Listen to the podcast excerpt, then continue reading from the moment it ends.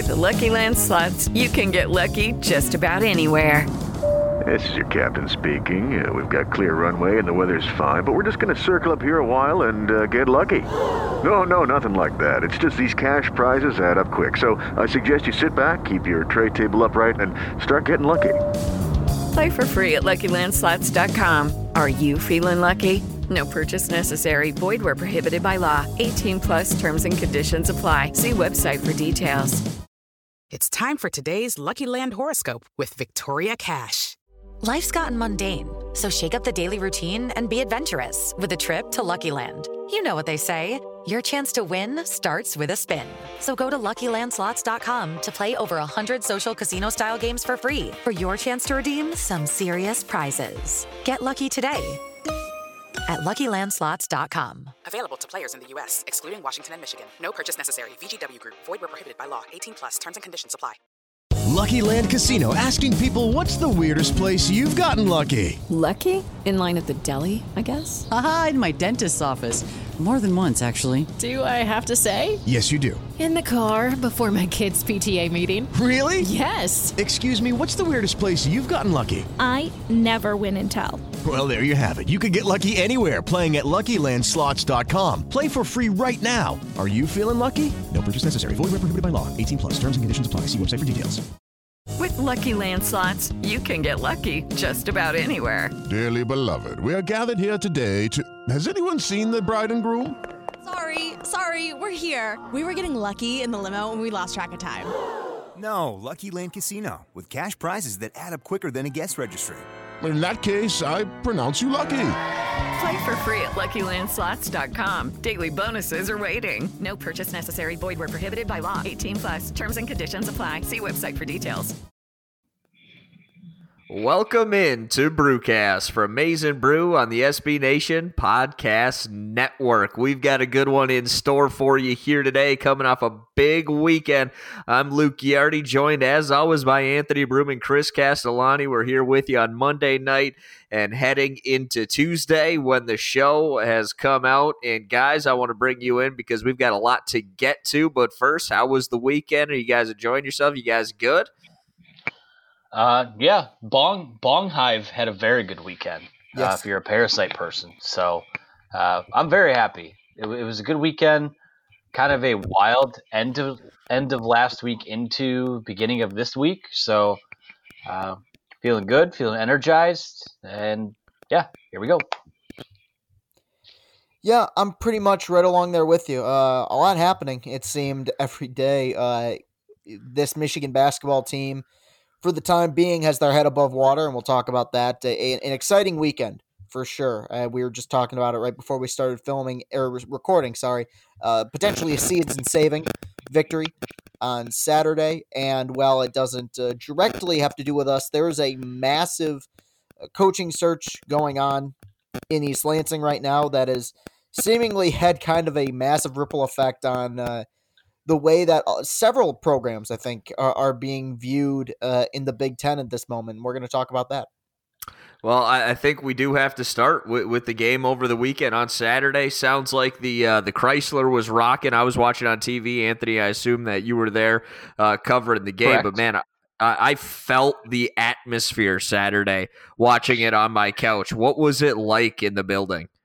Uh, it was probably as loud as it's been this year, and at certain points, probably as loud as I've heard it since the North Carolina game last year.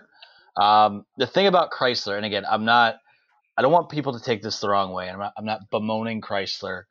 It's not, I don't think teams fear playing there because unless things are going really well for Michigan, it's not necessarily a hostile environment. Now, I think the fans have a part to play in with that, but also I, I think the athletic department could do a better job of um, you know, making it a better atmosphere. Uh, there's no reason the student section shouldn't surround the court like it does at Breslin instead of having them up in the rafters while you have, you know, 25% of their seats in the lower bowl could be empty at a given time because of either people that don't show up or, or, or things like that. I don't want to get too much into that, but we'll go back to this game Saturday. Very good atmosphere, as loud as I've heard it in a while. Um, I think it was going into it. I think there was kind of a nervous energy. Uh, I think a lot of people you said season saving win. And while I don't think that's how I felt about it, uh, because I think to a certain extent, people have sort of started to mentally prepare themselves for the for the idea that this team might not make the NCAA tournament. So I don't think Saturday would have ended that. Um, but you could definitely tell that given what had transpired earlier in the week, you lose a game you should have won to Ohio State, and then Isaiah Livers comes back. We know Michigan State had won four in a row in the series. I mean, it was that nervous energy started to dissipate, and uh, you know the, the, team played hard. They were diving all over the floor for loose balls. The energy was, you know, you know, people look at the final score in the second half, and you know they'll see what was a pretty good game, but it wasn't a very good game to start. Uh, both teams weren't playing well. They weren't shooting well. But the major difference, and I think the thing that was maybe the spark that lit the fire of, you know, if you want to call it an upset, whatever, I don't think it was. Because uh, this Michigan State team right now is not very good. I think the difference in the game was Michigan was ready to play. They were energized. And I think, you know, we just talked about Parasite. I think both sides of the, you know, I think it was symbiotic in terms of whose energy was being fed off of between the crowd and the players in that game. So, uh, awesome win. Um, I won't call it season season saving, but it certainly could be a turning point with the idea that everyone might be healthy and uh, you just see how how big a factor that Isaiah Livers is. Oh yeah, I mean, I mean when you when you think about the resume with Isaiah Livers, man, it's it's huge, and like people like to bring up you know, Izzo brought up Josh Langford in the post game presser. Josh Langford is, is a great player. He would help this team tremendously. The difference between the two with Livers and Langford, and why I think Livers means more, man, is not only is he the leading scorer, he's what a fifty percent free uh, three point shooter or whatever, but he can guard four positions. I mean, he is so big on the defensive end and rebounding. And Chris, I agree with you as to to why I think it was a season changing win because this team was kind of, you know, headed towards the darkness, so to speak. You know, like things were hanging in the balance and they were not trending in the right direction. I think uh, this not only looks great on a resume, uh, it, it shows the team with Isaiah Livers. You know, the resume, if Isaiah Livers is healthy at the end, they're going to be judged more on what they did with Livers and if they're going to be with him for the tournament than what they did without him. The committee will take that into into account. But yeah, Chris, uh, I, I think it's turn this season around a little bit. And I don't know what the ceiling is for this Michigan team, man, but I feel a lot more optimistic today, you know, than I did on Friday. What what were your takeaways, Chris? Well, defensively, the best game they've played all year. Um, even better than Bahamas, I, I would say. I felt like you saw inklings of the type of defense, the the swarm defensively that we would see in the, the last couple years, the Beilein Yaklich era.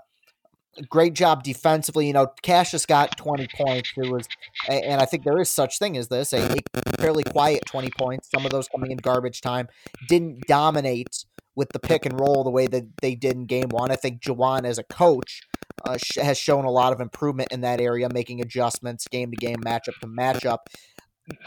If it's not a season saving win, I think at the very least it's a season saving return from injury. This it's very simple.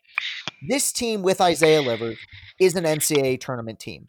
With him, I think that they can win a game in the NCAA tournament.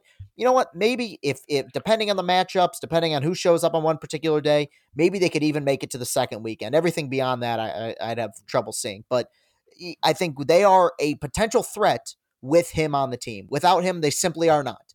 I brought this up in my post game, and I'll reiterate it. He brings leadership uh, energy and intensity to this team that is unmatched. I mean, Xavier Simpson may be the leader on the floor, but you feel like to a certain extent, uh, the go-to guy is Isaiah Livers. I mean, they are almost one A and one B in terms of leadership and experience there.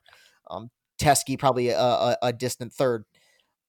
But the most important thing he provides is just instant offense. I mean, 14 points for Isaiah Livers, and what it does is it makes it takes guys who have been forced to play starters roles and takes them from fringe average to below average starters to rock solid bench players. Brandon Johns was already going through the best stretch of his college career.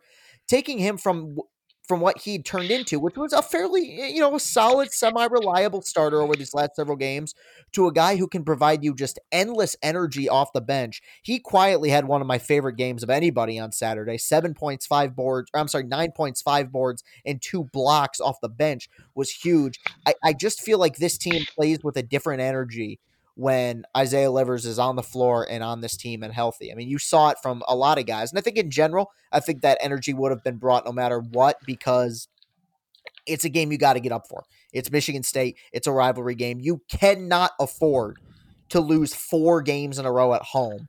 And especially the way they they lost the Ohio State game, I was worried about the how they were going to come out against Michigan State. Thought really, for the most part, they played great, and uh, it, didn't all go completely their way, which I think is one of the reasons I was so excited by the time we got to the end of it. The first several minutes was ugly. I think Graham Couch tweeted at one point these two teams were combined eight for eight for fifty.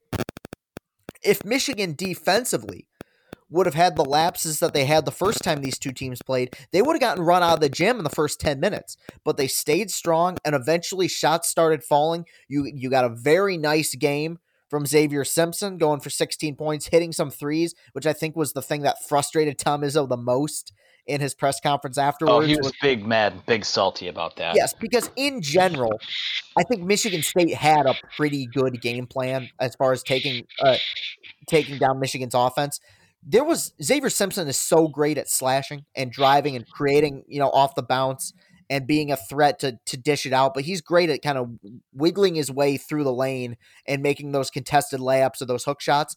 They shut that down. Their goal was to force Xavier Simpson to make outside shots, which is something that other teams have done to tremendous success all year and you get into this game Saturday, and all of a sudden he hits four threes. So, I, to a certain extent, I understand Tom Izzo's frustration there. I think just in general, it was such a great team effort. You know, not everybody played perfectly. There were mistakes that were made, uh, but for the most part, as a team, it, they came across like a unit that looked much that much more resembled the team that we saw early on in this year, and I think it it bodes well going forward because, uh, to be honest, after the Ohio State game, it seemed like once again this was on the verge of completely going off the rails. It, it I didn't feel confident going into Saturday. And without Livers potentially, I didn't feel confident about a lot of the games coming up, Sands, maybe Northwestern and Nebraska. But with him, I think they're back on the right track now. Um, and things are are looking up for this team. And ultimately, more so than anything, you get uh, you get the monkey off your back temporarily, uh, losing to state four times in a row. Um, you beat him at home. Juwan gets his first win against MSU. You knock him out of the top twenty-five. You check a lot of th- uh, you check a lot of boxes with that performance on Saturday. And that's the big thing right there. How big of a win is that for Juwan Howard to get that win against State in year number one?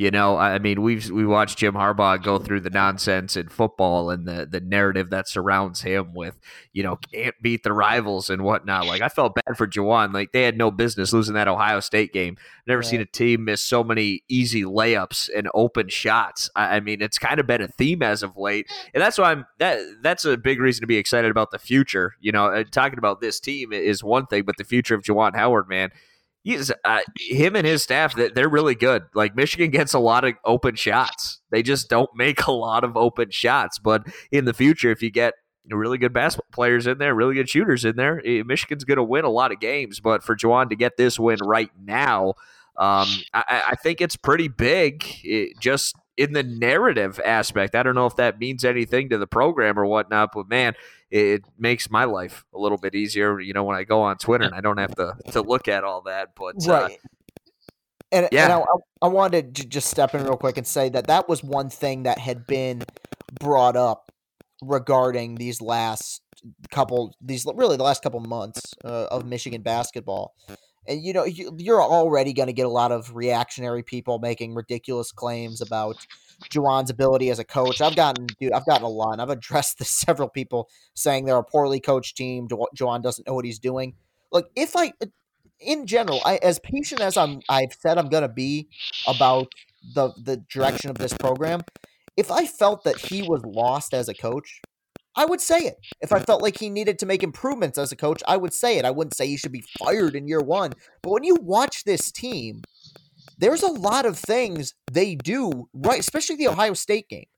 How many good looks did they have in that game? How many like back backdoor passes did they have right under the basket that should have gone in? How many open threes did they have? They they're moving the ball well. They're setting screens. The offense moves, you know, with a fair amount of fluidity.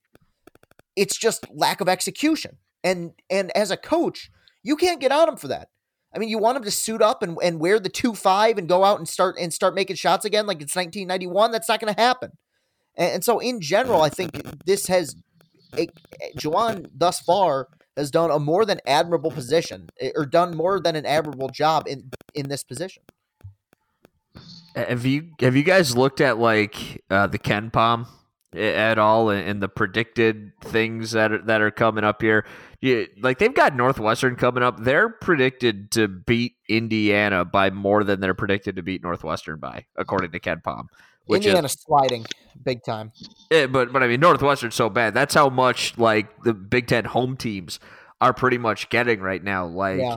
it, you look at this schedule, Anthony. You talked about it a little bit. You talked about making the NCAA tournament. Like when you look at the schedule, what what are you thinking? What do they need to do to pretty much secure a big? They got six quad one wins right now, tied for the most in the country. So, what are you thinking when you take a look at the schedule and the hopes for making the NCAA tournament, Anthony? Yeah, so they're what uh, fourteen and nine right now, right? With yep. six games left. I, I think that coming out of the regular season with 18 wins probably has them pretty safely in the tournament, considering what their resume is. Um, you know, 17 I think puts them right on the bubble there. You're going to go into, you know, the interesting thing is, I mean, if they just kind of tread water here the next couple weeks, like they're going to go into, and I wrote about this, I think, last week, they could potentially go into the Big Ten tournament as um, as the 12 seed, which means they would play on Wednesday night, which obviously that's it's pretty hard to run the table in that tournament doing that. But they could play like say they're the 12 seed. They could play Nebraska in that first game have a rematch with Iowa in the second game. You know, I don't know what the standings look like today. I'm just as an example. And then there's a scenario where there's a scenario where they could play Nebraska, Iowa, Penn State in those first three games and have a shot to maybe play into Saturday. So I, I guess what my point is, and really because the Big Ten is such a slugfest this year, anyways. I think if you can walk out of the regular season with 17 or 18 wins, and then and then tack on another win or two in the Big Ten tournament, like they're going to be in. Especially, like I said, th- that was Saturday was the best game they've played since the Oregon game, which was what December fourteenth. Um, yeah. So if you're getting that November and December, like again, I'm not going to say I, I, don't think they're as good as they were in the Bahamas. Uh, but that win over Gonzaga is what it is. They got it because they shot the ball well. Um, I don't know if that this team will ever shoot the ball as well as they did for those three days. But I, if you're getting timely, I, I want to interject on that point, Anthony, so you can finish. But the the beautiful part about it is, is they're getting the same looks that they yeah. had in the Bahamas. Well, that's the thing too, is that you know, like it, like I think Chris had hit on this about Juwan um, and the looks that they've been getting for guys. Like people need to realize this is, and, and again, I'm not I like this group. I like the I like the kids. I like the coaching staff. Let's call this what it is. This is a spare parts Island of Misfit Toys roster that Juwan Howard is trying to play an NBA style of basketball with. They are going to shoot when they have the ball on the perimeter. Um, you know, they they want to you know they want to go high low with the bigs at times. And Jon Teske, I thought he'd take more of a step forward this year. I thought he would kind of thrive in that role, but um, you know, I think he's more of, you know, based on what we've seen, I think he's just a complementary stretch five in like a Beilein offense. He's not that guy that you're gonna, you know, it's gonna be the guy you just pound the ball inside with him. Um, I think Austin Davis is, you know, given the workloads, I think Austin Davis is probably playing better. I wouldn't mind seeing a little more Brandon Johns at the five uh, now that Livers is back. I'm not, you know, I'm not bagging on the kid there. I think that the the point I'm just making is and and I don't blame fans for feeling this way because some people are just casual viewers and they don't know what system's being run or what they're trying to do. Um, they're when they have guys next year that can make shots, and I assume that they will. You know, I'm I, of course I'm assuming that maybe Josh Christopher comes and that David DeJulius steps take a uh, takes a step forward. Isaiah Todd can create his own offense. This is going to look a heck of a lot better when you have the athletes in that system. But um, you know, when you think about this Big Ten and this roster, um, and, and people ask why did John Beilein leave? I think that not that John Beilein ran away from this challenge, but if there was going to be a time to make a change, that was the time to do it. I don't know if this group is playing like because we know a John Beilein offense was so predicated on hitting your outside shots. I don't know if this team would be any better under John Beilein, which is what some people still believe. So I think that is doing a good job. I think the staff is doing a pretty good job. The looks are there, and forget forget the looks from the perimeter. The looks they're they're missing shots from point blank range. Franz Wagner is, um, and he will. He's got you know he's got time to improve that. I don't think he's a one and done guy. He'll be here next year. Um, you know, they just missed so many shots right at the basket, and to me, that's more frustrating than going, you know, seven for twenty nine from three point range and just throwing numbers out there. I, so I. Is there a is there like a, a rumor circulating or anything like that about um, Jon Teske dealing with any sort of injury or something? Because I don't know if I've ever seen a player kind of regress to what he's regressed to, especially offensively after the start he had this year. I don't think there's an injury. I just I I just think watch the tape. Like it is what it is right now. Um, know, I it's there are times, and, and I'm stunned by this.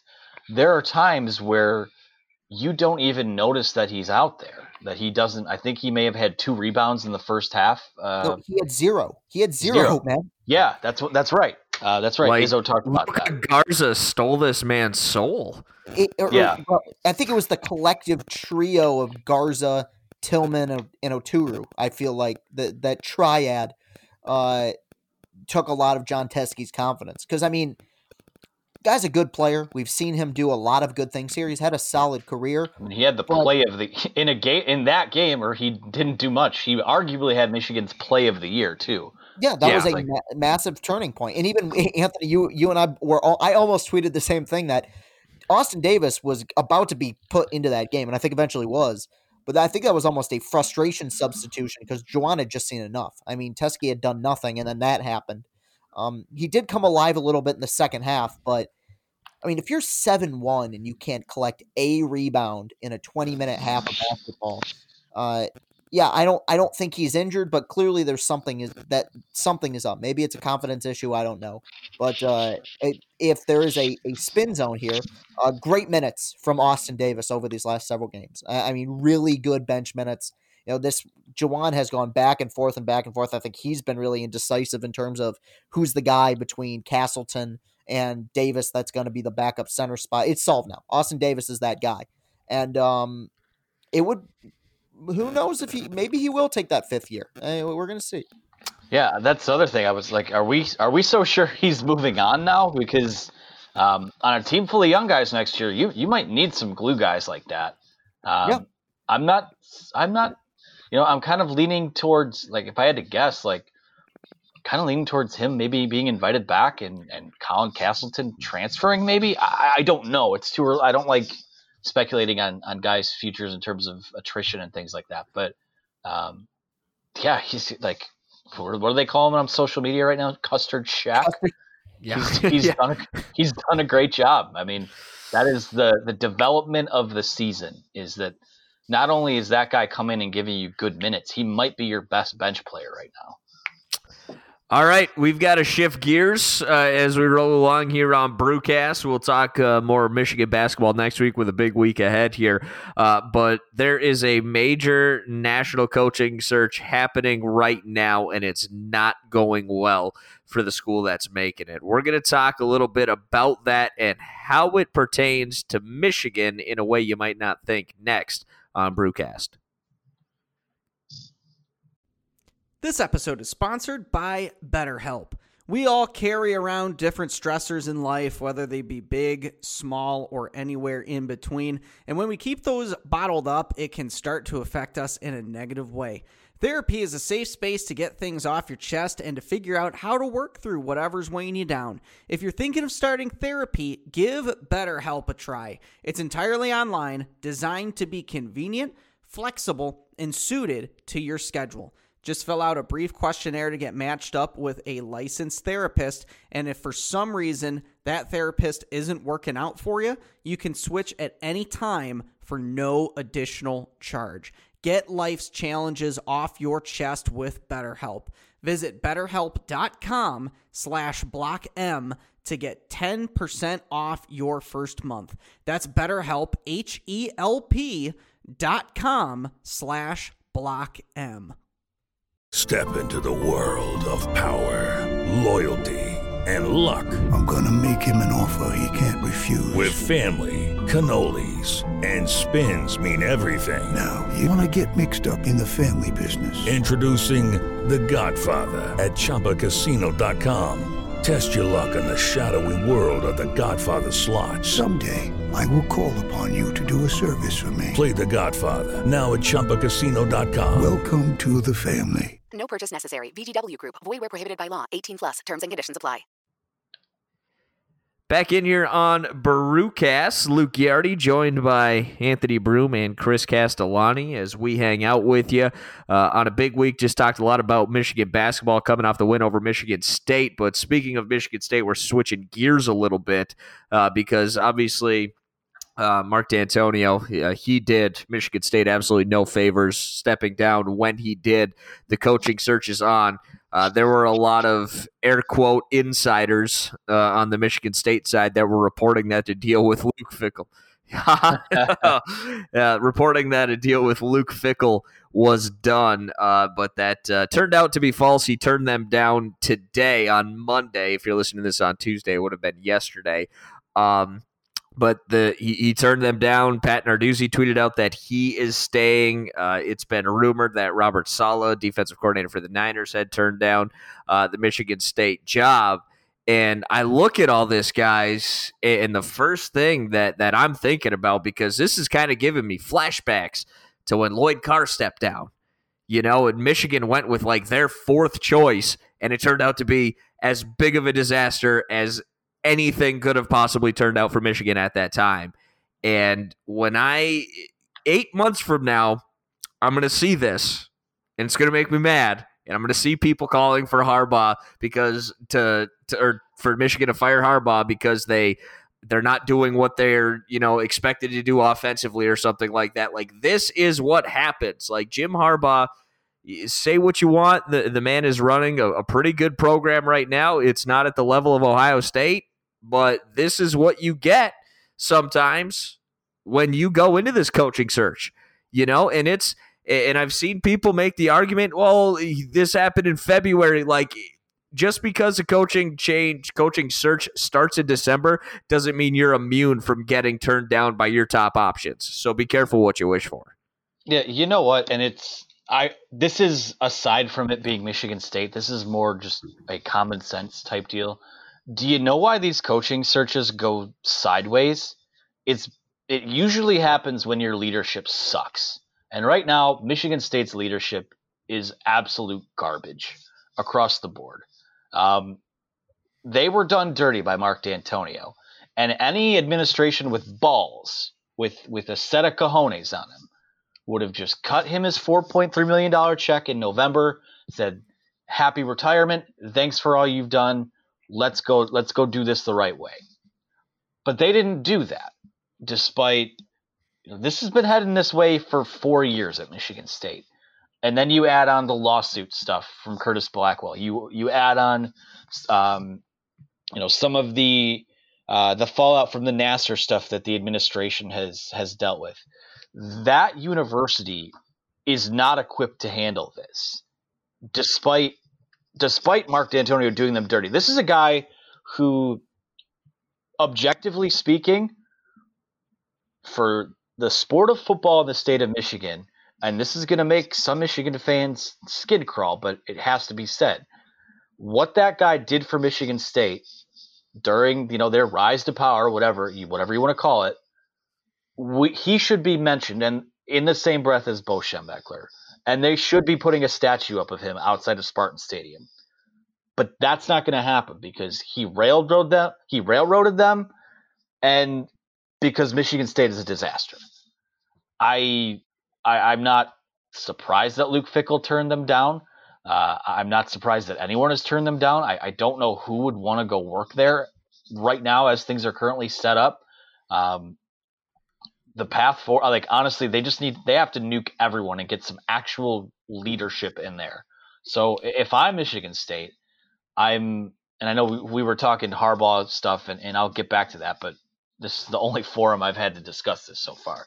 If I'm Michigan State, I'm just give Mike Tressel the interim tag for the year, nuke your athletic department, and then nuke your football program after this season, which sucks for them because this 2021 class in the state of Michigan, you know, you've got five top 100 guys, you've got you know guys in the top 10 that are still probably going to end up at Michigan or somewhere other than Michigan State.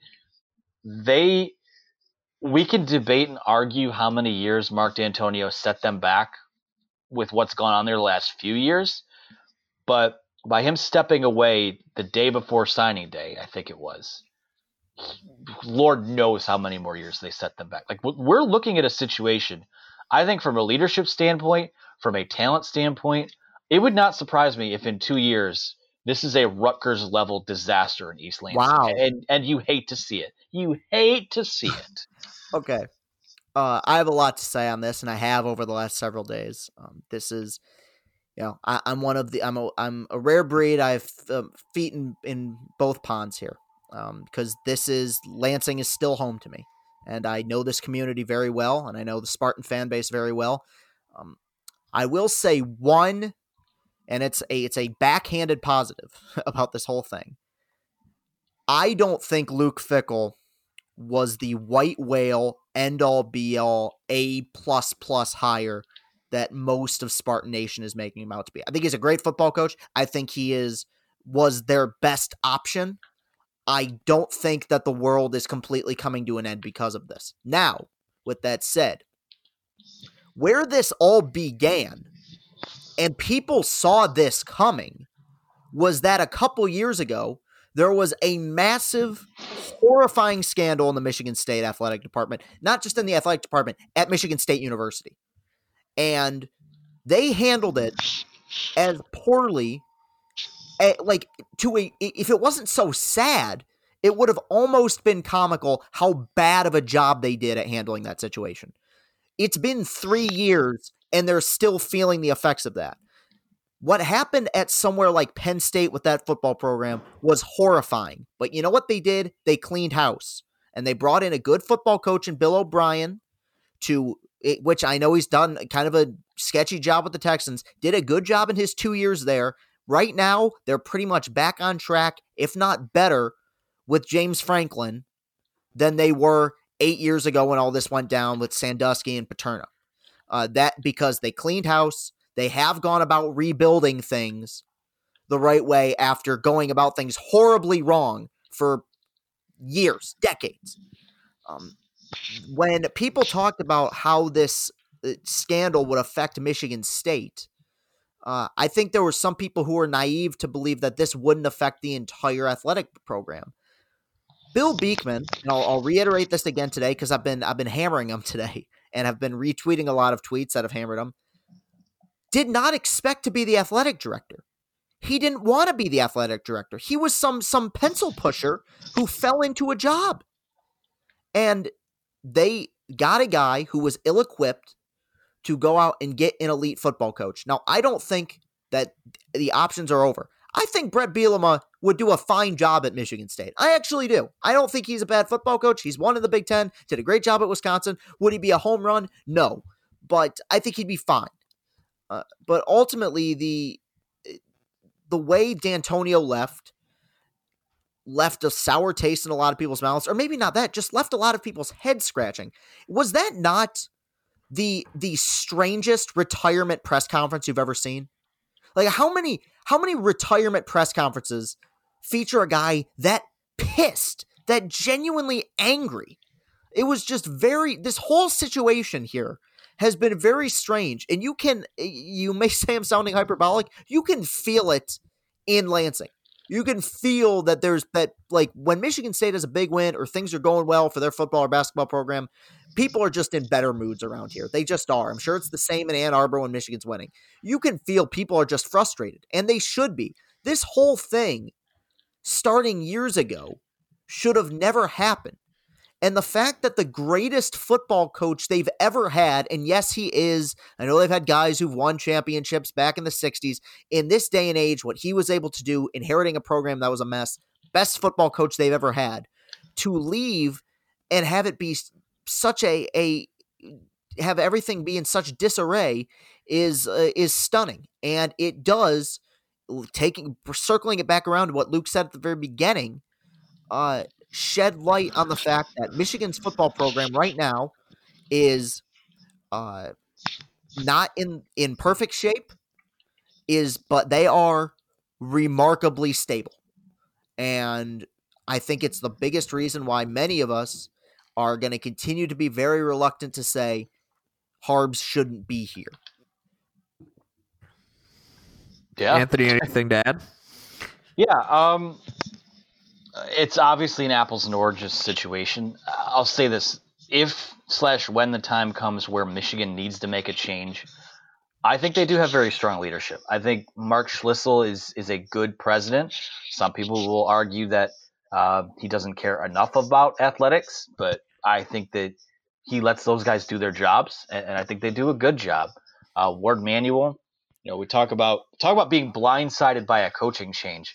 John Beilein leaving was probably as stunned as I've ever been in, in a coaching yeah. departure, probably ever. Now, toward Manuel's credit, and this is where you know it's all about preparation, having a guy who's who's been there and and who wants the job and who who's well prepared. When he when John Beilein was taking overtures from the Pistons, uh, I think it was two two years ago now he, he, you know, knowing the, the age that John Beilein was, you know, guy probably near the end of his basketball career, mixed with the fact that hey, this guy might actually leave to take an, an NBA job. He started compiling a list of candidates in his head. So the second something, if, if the the other shoe dropped and, and John Beilein was gone, he was ready to get to work. And I think they moved relatively quickly uh, to replace him, and they got the guy that uh, you know, they tried the firing the money cannon at uh, you know Brad Stevens, Billy Donovan, which they should have. Those are phone calls you just need to make. Um, and they got a guy that they were happy with and that uh, he was comfortable with and had done plenty of research on. Um, Michigan State was not prepared for this because Bill Beekman is um, a pencil pusher, like you said.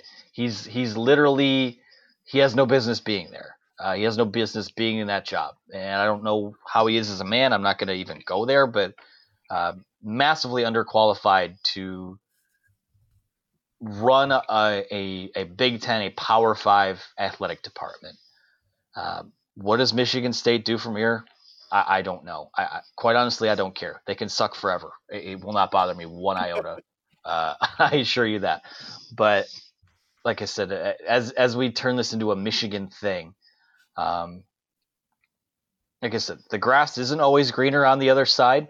I think that a lot of Spartan fans were excited to move, you know, excited by the idea of Mark Dantonio riding off into the sunset. Now, I don't, I certainly don't think this is that.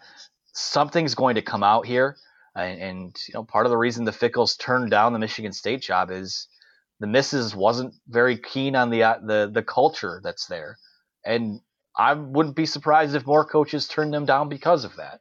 Um, and you might have to settle for Brett Bielema or Butch Jones or um, I don't know Pat Shurmur. To, you know, you talk about an NFL guy to kind of come stabilize things.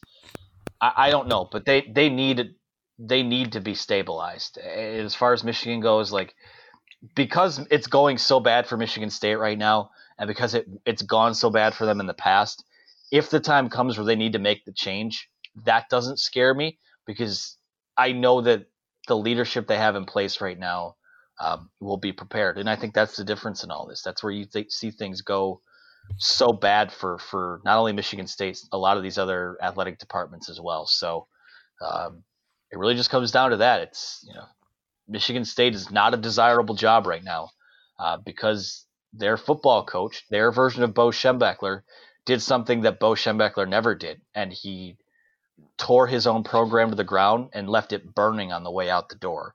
Um, nobody wants that job. I, I, you'd be. I think if you're a guy looking to to get into head coaching, I think you'd be a fool to take that job. Um, with Ohio State, Michigan, Penn State, uh, Maryland's on the rise. Indiana is competitive. Like, like I said, I mean, there's there's a timeline where we're talking about Michigan State as being this Rutgers near Rutgers level of a disaster. Um, they're they're speeding towards it right now, and uh, like I said, it's it's it's sad. It, it would be sad if it wasn't so deserved. yeah, it's been quite the interesting spectacle to watch from afar. But I just want all the Michigan fans that are listening to this podcast to be reminded of this. You know, come October when you want to fire that, you know, fire off that get Harbaugh out of here tweet. You know, just just keep this in mind because this could easily happen. Leadership or not, desirable program or not, you could easily get turned down, and it can easily turn uh, into a dumpster fire very, very quickly. With having said that, oh, I do have one, one final thing to say. Okay. Um, okay. In a scenario where Jim Harbaugh did leave Michigan, he loves this place and respects this place, the athletic department, and the fans. I will say the fans he respects you too much to ever railroad you as badly as Mark Dantonio did. So at least there's that. Yeah. Alrighty, boys. Well, I, I, think we've said all that we can for tonight. So, Chris, let me know where we can find you on social media. Uh, well, you can find me on Twitter at Castellani2014. That's at C A S T E L L A N I 2014. We've had videos aplenty lately uh, talking about this Michigan State coaching search, talking about Michigan basketball. Uh, I will be watching uh, the uh, now Best Picture winner Parasite tonight for the first time, and I'll have a short review up for that here in just a few hours. So by the time this thing is uploaded, you'll be able to watch that. If you, my Snapchat is the same as my Twitter handle, and if you want to see me on Instagram, you can find me there. That's Chris Castle ninety five. That's C H R I S C A S T L E nine five. Anthony, where can we find you? Uh, well, uh, you can find me on Twitter at Anthony T. Broome. You can follow the website at and Brew. I did some Michigan baseball stuff over the weekend. Uh, their their season starts on Friday, so we're excited for that. Um, you can follow our podcast, the the only Michigan State podcast out there for Michigan fans. Uh, anywhere you listen to your shows, uh, iTunes, Google, Spotify, Stitcher. Uh, I'm kidding about the Michigan State thing, uh, but yeah, we're, we're wherever uh, your shows are. So uh, appreciate your support. Thanks for listening, and uh, yeah, be be well. You can find me on Twitter at Luke Ghiardi, L U K E G H I A R D I. You can find us at Brewcast Show as well on Twitter at Brewcast Show. Uh, spelt how it sounds, I guess you could say. And that's going to do it for us here today. Remember to subscribe and leave a review for all of our shows and content where you get your podcast by searching and Brew Podcast on Apple, Google, Spotify, and more. We'll be Back tomorrow with a brand new podcast from and Brew, and we'll see you next week on Brewcast.